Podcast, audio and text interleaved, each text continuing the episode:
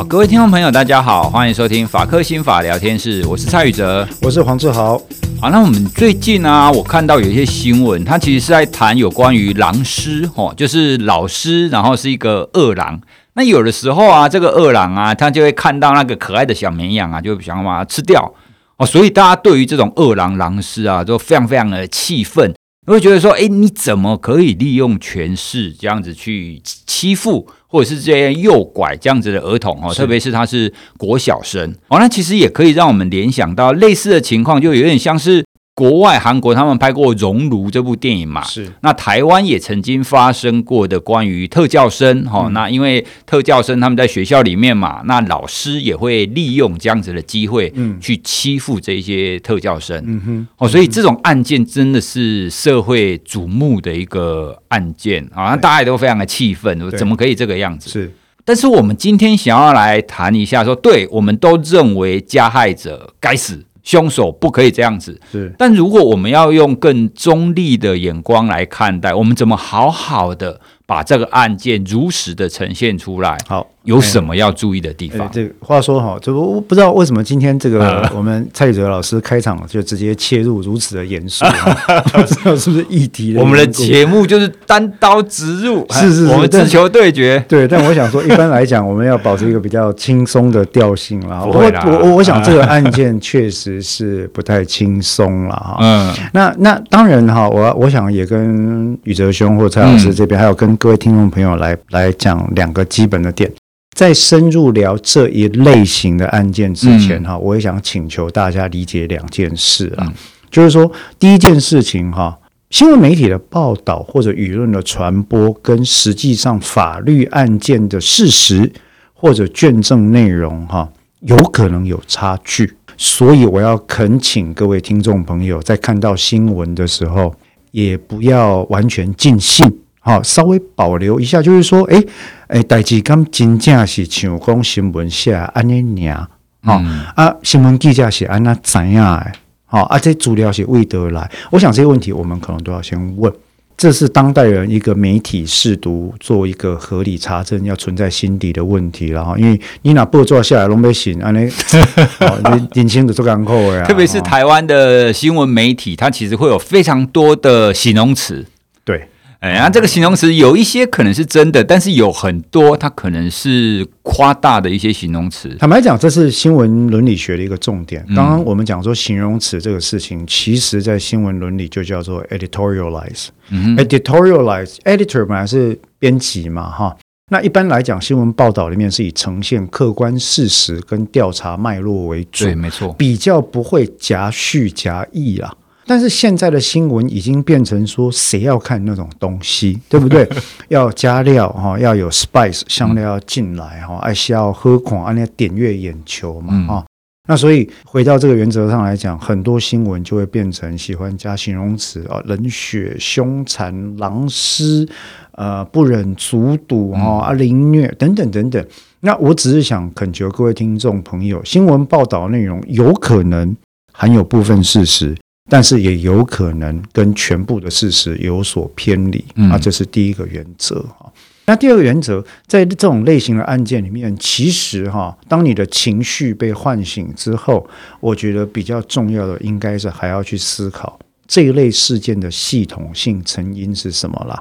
不是系统性，因为我想宇哲也是爸爸嘛，对，我也是爸爸嘛哈。那我们自己都有学龄孩童哈，不管是幼龄或学龄孩童在身边。这是每一个家长的梦魇，所以人同此心，亲同此理。对，真的。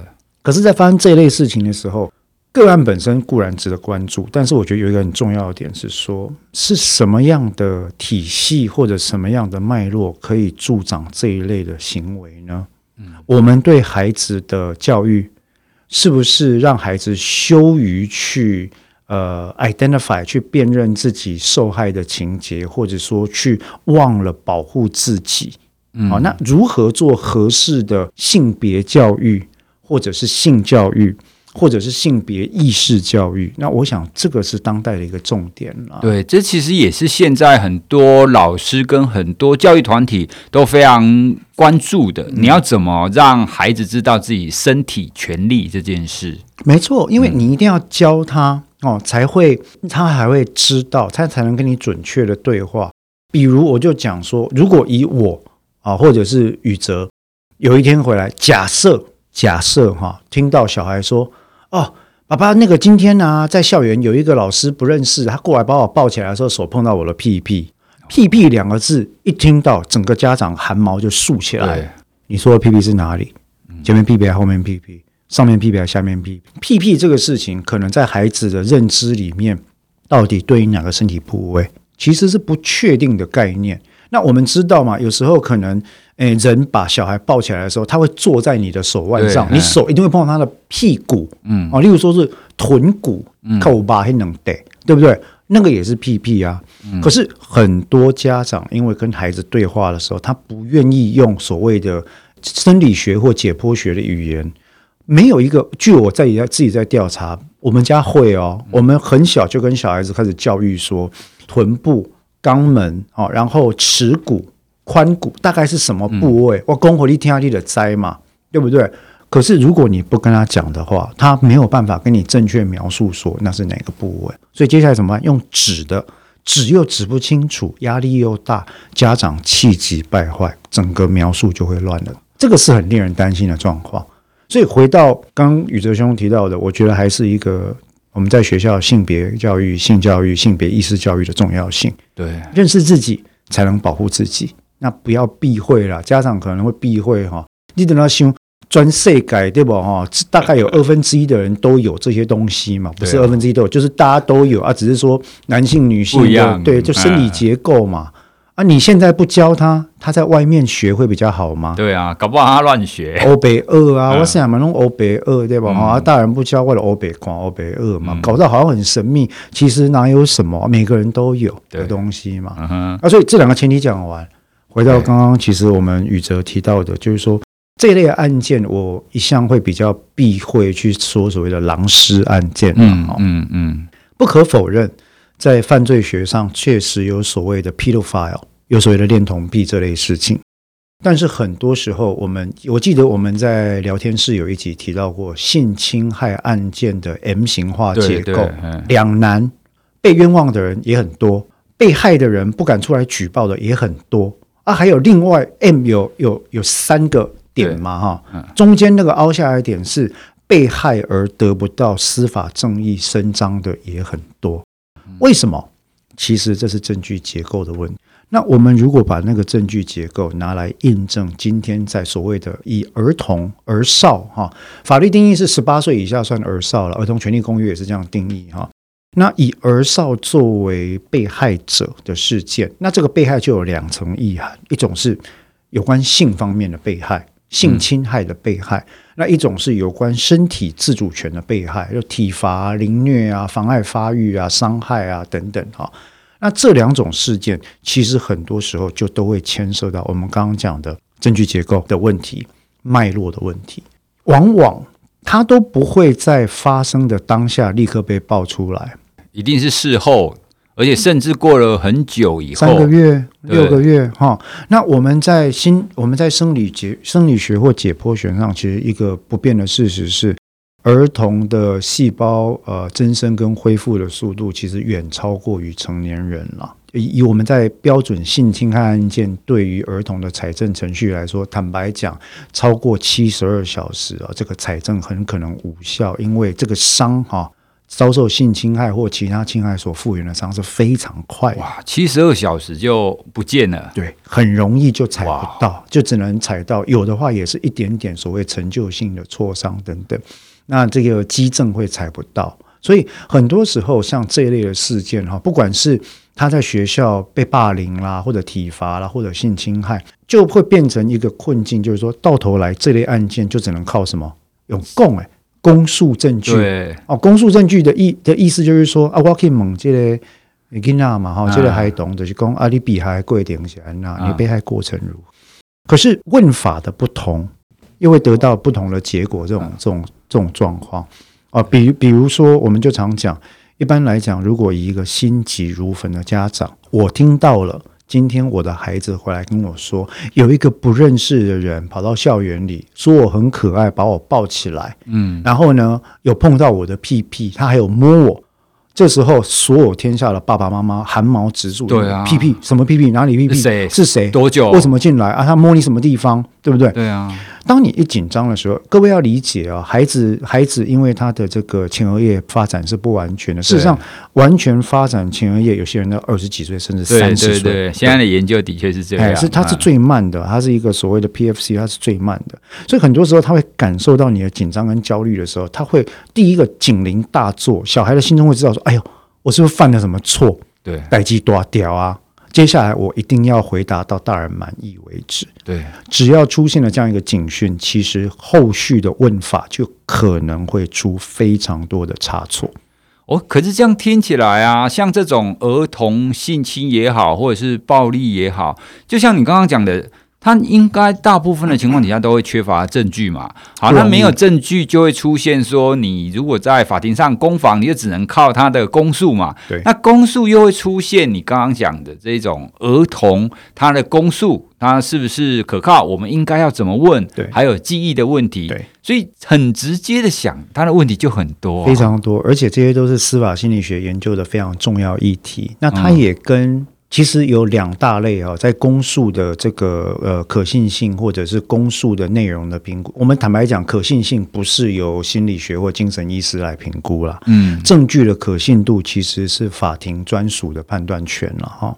但是在实务上，我们大概就会去看说，哎，这个人讲的话跟物证惯性如何，consistency 如何，嗯，能不能勾稽得起来？哦，那跟当天的实地跟周边的状况如何？我们尽量的会去请他描述，那这个就是我们刚刚提到，我们刚刚示范的气急败坏的父母那种问话的方式，往往会透过有没有，是不是有摸你，摸你哪里？你说啊，很重要啊，你要不讲，警察把你带走哦。这种施压的方式所得到的结果，其实往往就会是让孩子知道，我要提供给你的不是真的答案，而是你要的答案。对，像那种问法，如果我模拟我是小孩子，其实我可以感受到一个父亲或母亲的强烈的情绪。对，而且那种问法很直接的要引导我说有，对，或者是要叫我一定要讲出是什么地方。对，实物上像我们在办类似的案件，因为我也我也跟宇哲其实也讲过，嗯、呃，类似的事件，作为律师我们也处理过，而那我自己两方都做过。所谓的两方就是说。我也帮被告、被指控的被告担任过辩护人，来检视检察官起诉的证据。但同时，我也帮宣称自己被害的孩子们做过告诉代理人，帮他们收集证据。哦，那在这个过程里面，其实你就会发现，我也看过很多例子，就是说一开始事发的时候，家长一再逼问底下，小孩子同我就看过那个记录是这样，同一个问题问了十次。他一开始说嗯嗯啊没有反应，问到第十一次，他说哦有。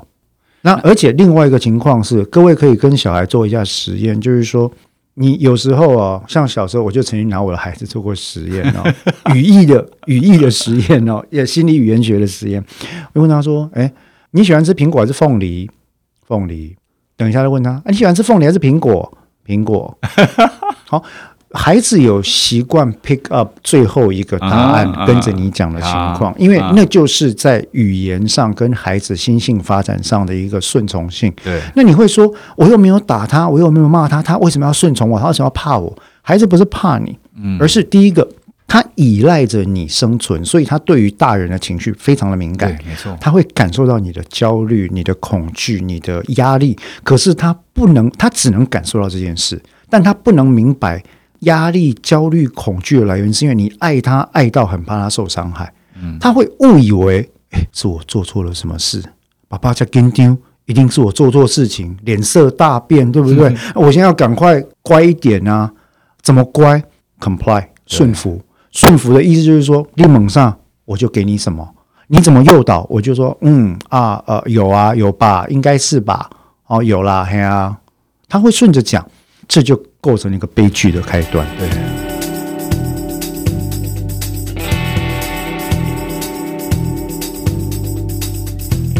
接下来我我就说，我就说，诶，我们在法赫新法影剧组，我也会跟大家找时间讲一部我自己非常喜欢的电影，它是丹麦的作品，哈，叫做《谎言的烙印》嗯哼，啊，那男主角是也是影帝哦，啊，后来诶、欸、在美剧里面饰演那个双面人魔汉尼拔医师，哦，那个叫 Matt Mickelson 啊，然后演一个幼稚园老师。《谎言的烙印》这部片其实他就在讲发生在北欧的一个真实事件，一个幼稚园教师，然后呢，因为一起小事件受到孩子的错误的讲法，嗯，哦，然后污指之后，整个人生几乎全毁的故事。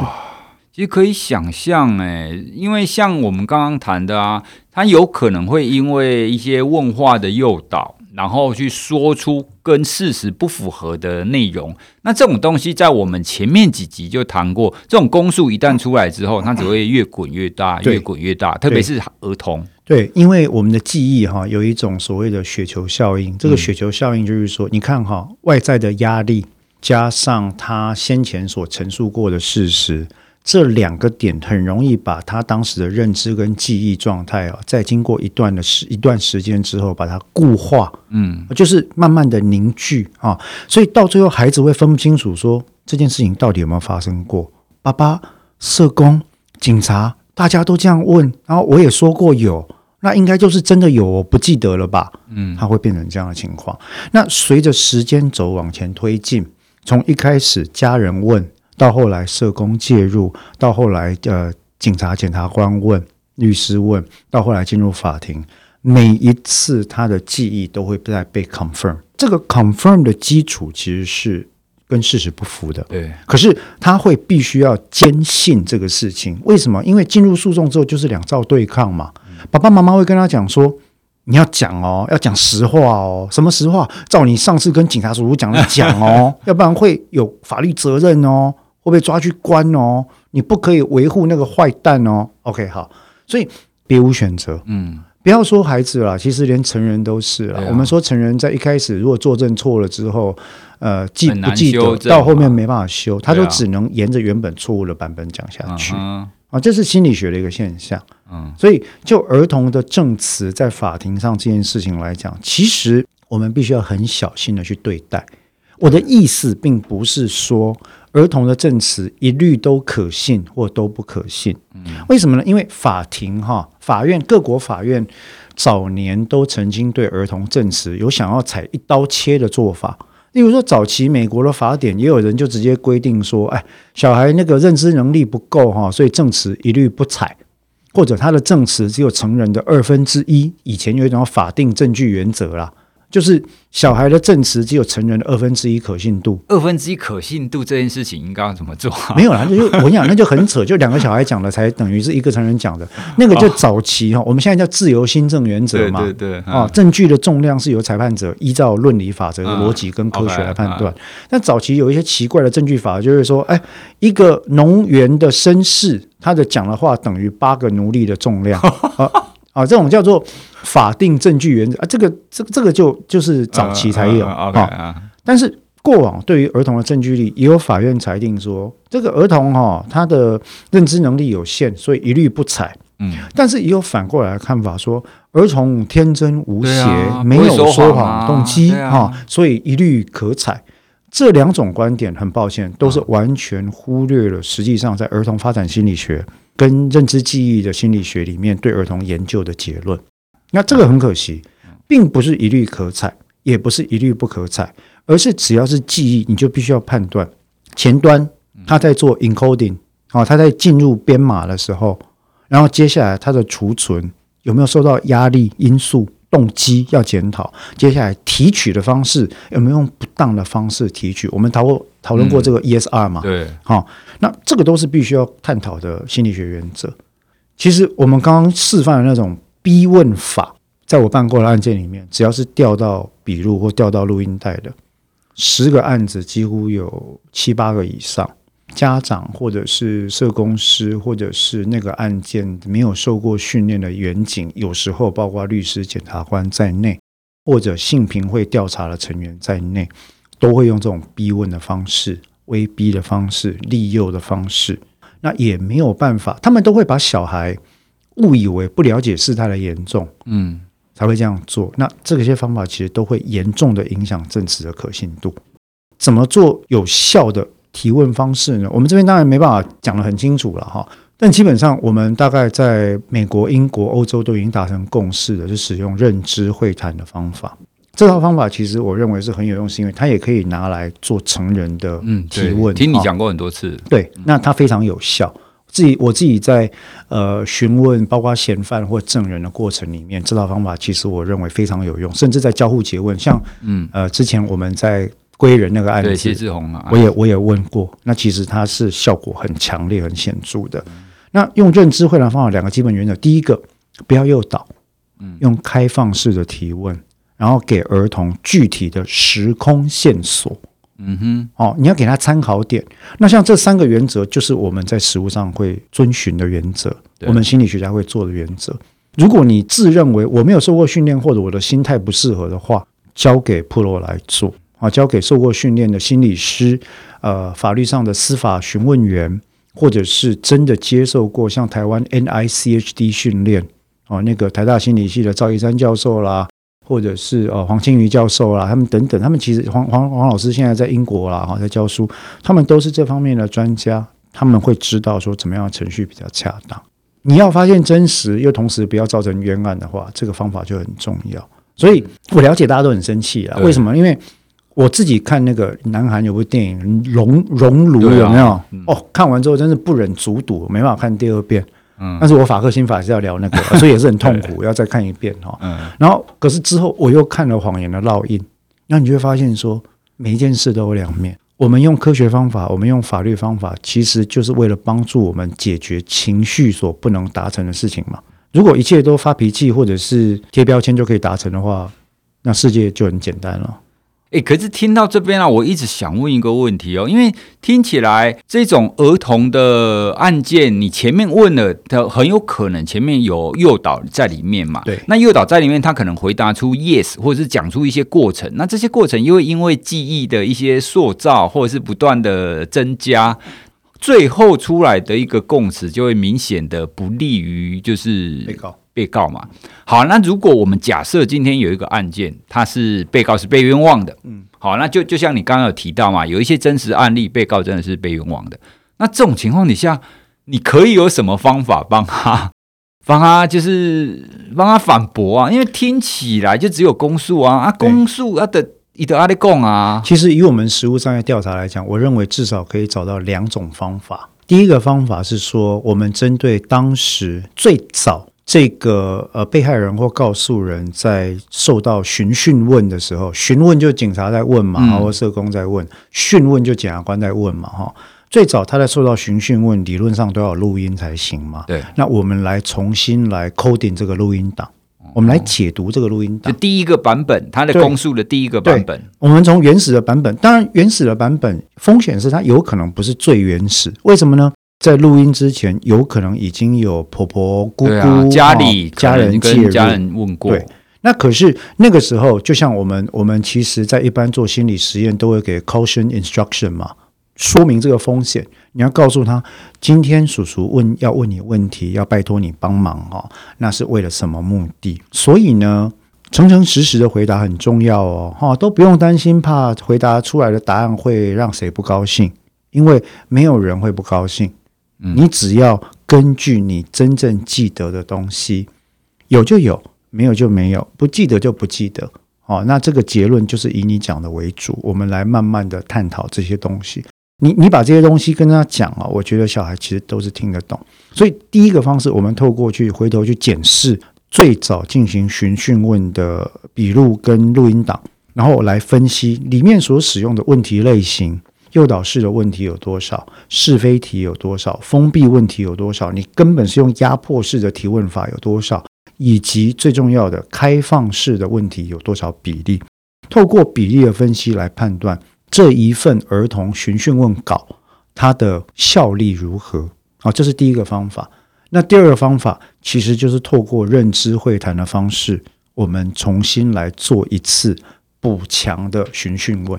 认知会谈的好处是，其实临床实验大概研究结果也有证实说，在纠正、揪出虚假记忆以及纠正正确的让当事人可以把记忆跟他的这个 Q 做连结啊，他的线索做连结方面，都是有显著的效果的。嗯，所以用正确的方式对孩子来进行认知会谈，以开放式的态度，然后每二十分钟其实就要休息啊。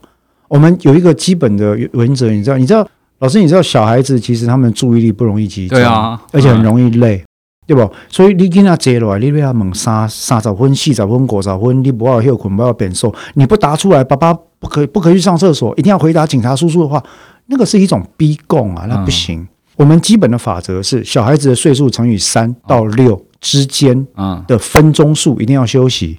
OK，所以基本上应该六岁，六三十八。嗯，好啊，六六三十六，大概二十分钟、二十五分钟这区间，你一定要放他休息。它可以让注意力再集中，对，它可以降低心理程度的疲累，也可以提高他的非顺从性，很重要哦。我们要提高他的非顺从性，就是立芒短郎公安那里的教育共哎哦，哎，你是自己的主体，很容易，儿儿童其实很容易，特别是。你问的他可能会以为他是权威，比如说，哎，爸爸跟你说哦，这个叔叔问你的话哦，很重要哦，你要好好的讲哦。他会把这个解读成你要照那个叔叔要的意思来回答，对。这件事情很重要，那所以，所以就这个回答的方式，其实我刚刚讲这两种方法，在类似的案件里面，其实是可以采用的。不过很可惜的就是说，因为司法心理学的研究跟司法心理学的训练，在我们台湾，其实我觉得还是不够普及啦。嗯嗯。那所以在司法机关来说，这些第一线侦办的审检辩跟警察人员，真的受过这些训练跟有这些基础知识的，我认为可能还不够多，这个是比较遗憾的地方。那也因此给后续的案件厘清真相的这部分呢，带来了蛮多的遗憾了。法院判有罪，判得不清不楚或证据不够；法院判无罪，那告诉人会觉得，或被告都会觉得含冤莫辩。对啊，我就明明有，为什么你这样判？那其实我认为都是可以透过科学方法增进司法的可信度了。哎，不过刚说起来，虽然最后有提到两种方法，但但听起来你实物上要进行，因为它毕竟并不是可以验证的 物理证据嘛，嗯，所以它仍然是非常困难啊。所以这一类的案件，真的我们只能从源头去处理，就是你真的要从小。就要给孩子正确的教导，让他学习，而且家长也必须要明白我们刚刚在谈的这这些事。你不要觉得说，诶，小孩子一定是天真无邪，他讲的都是对的。那那样子的问法，就是形同要他一定要说有才可以。所以我其实蛮建议哦，我我我刚刚跟宇哲有讲说，我接下来有两集会同时谈一个铜板的两面。嗯，我会有一集。呃，法科心法影剧组聊熔炉，我会有另外一集专门来聊谎言的烙印。哦，就同同一件事情，你要从两面来看。被害者真的好可怜，好可怜，好可怜。嗯，可是另外一边被冤枉的人也非常可怜。我们能怎么办？科学就是为这样而存在的嘛，司法就为这样存在的嘛。对，那我觉得其实大家可以去思考的。如果有你知道高中、大学、研究所或或中学愿意办这种影展。我就会建议你两部片一起放，你就两部片一起放啊，那你就知道我们提到性侵害或者儿童被害事件的 M 型结构是怎么一回事。嗯啊、哦，所以听起来就是各位听众朋友，你如果听了这一集以后，千万不要再忘了，再要还要到法科心法影剧组去把那两集也都补齐，哎，工商服务，对，这样才是我们这整个的系列。对了，那对，但是我觉得在我们节目其实时间可能差不多，在我们节目之结束之前，我也想跟各位做爸爸妈妈或者未来有有打算当爸爸妈妈的听众朋友分享，就是说在教养孩子的过程里面哈，建立他的自主意识。尽可能的培养他的非顺从性，我认为是很重要的。没错，因为各位要记得一件事：如果孩子在家里对你百依百顺，或者因为你的行为某种行为就百依百顺的话，这代表他在外面很可能只要有其他大人对他有类似的言行，他也会百依百顺。对，这不是你要的。这个议议题啊，其实有一次我在跟人家聊什么所谓的独立思考，我们怎么培养孩子独立思考这件事情的时候。我就谈到，因为我们华人的家长都希望孩子乖乖的嘛，听自己的话嘛。嗯、对啊，一个乖乖听自己的话的，他怎么会有独立思考呢？对啊，对，所以我们必须要从小让孩子自己去选择，自己去思考。对，对，不要说哎、嗯，反正你这么做就好了。哎，哦，我我你就给我闭嘴对啊！你问那么多为什么干嘛？你不懂，我告诉你。对啊，对，那那其实我认为那只是在扼杀孩子的独立性跟主体性。对对对，真的。对，那也间接来讲，我话讲重一点，你也在帮孩子日后作为体制的被害人贡献了一份非常不好的力量。那因为孩子的独立，孩子的主体性，孩子对性。孩子对人我分际的分际的区别，嗯，这件事情是要及早培养的。对，如果孩子可以正确的，可能在小学早阶段就能够辨别，我的身体不是随便给人家摸的，哎，我的头不是走出去在菜市场，青菜起来阿公阿嬷松摸过来的，才搞我摸的，不是，因为摸爱我本人同意来晒，哎，所以像我们都是嘛，我们出门的时候有人靠过来，我就会。挡上去，我就说你要干嘛？哦，小孩子好可爱。嗯、我说，所以你的意思是怎么样？你要摸他吗？嗯，哦，那这这给那绷紧了要紧。我讲阿 M 来，你自己问他，他同意就可以碰，啊，他不同意你就不要啰嗦。嗯、啊，有时候人家说啊，你但你这派，我说我不是派，啊、我不是凶，我只是跟你讲。尊重大人跟尊重小孩一样重要。我说啊不，我要拎刀，对吧？我看我拎包，我啊，这这给我追我崩起来，干没赛？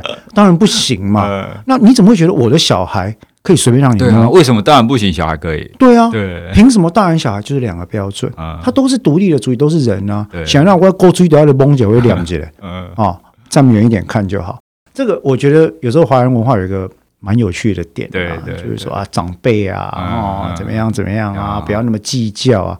那我我我其实认为，我希望下一代、下下代慢慢可以把这个观观念根除，对，致力于建设，就是说比较不要那么顺服的下一代。啊。我认为这样做或许比较有机会可以根绝日后校园的霸凌事件，对，呃，校园的校园的性侵害事件。儿少的性侵害事件或儿少的凌虐体罚事件呀。今天这一集呢，我们收在在谈那个教养。其实，其实我觉得这也是蛮重要的议题啦。因为，因为，因为，因为其实，其实很多事件它都会跟我们小的时候是怎么被对待的。然后我们是怎么学习的有关系。对，好，那我们今天这一集就跟各位分享到这边喽。那大家如果对这个议题感兴趣，不要忘了再去法克西法影剧组去听刚刚志豪讲的那两集。欢迎欢迎，对，那相信你会更有收获的。OK，好，好，那我们今天就到这边喽，拜拜，拜拜。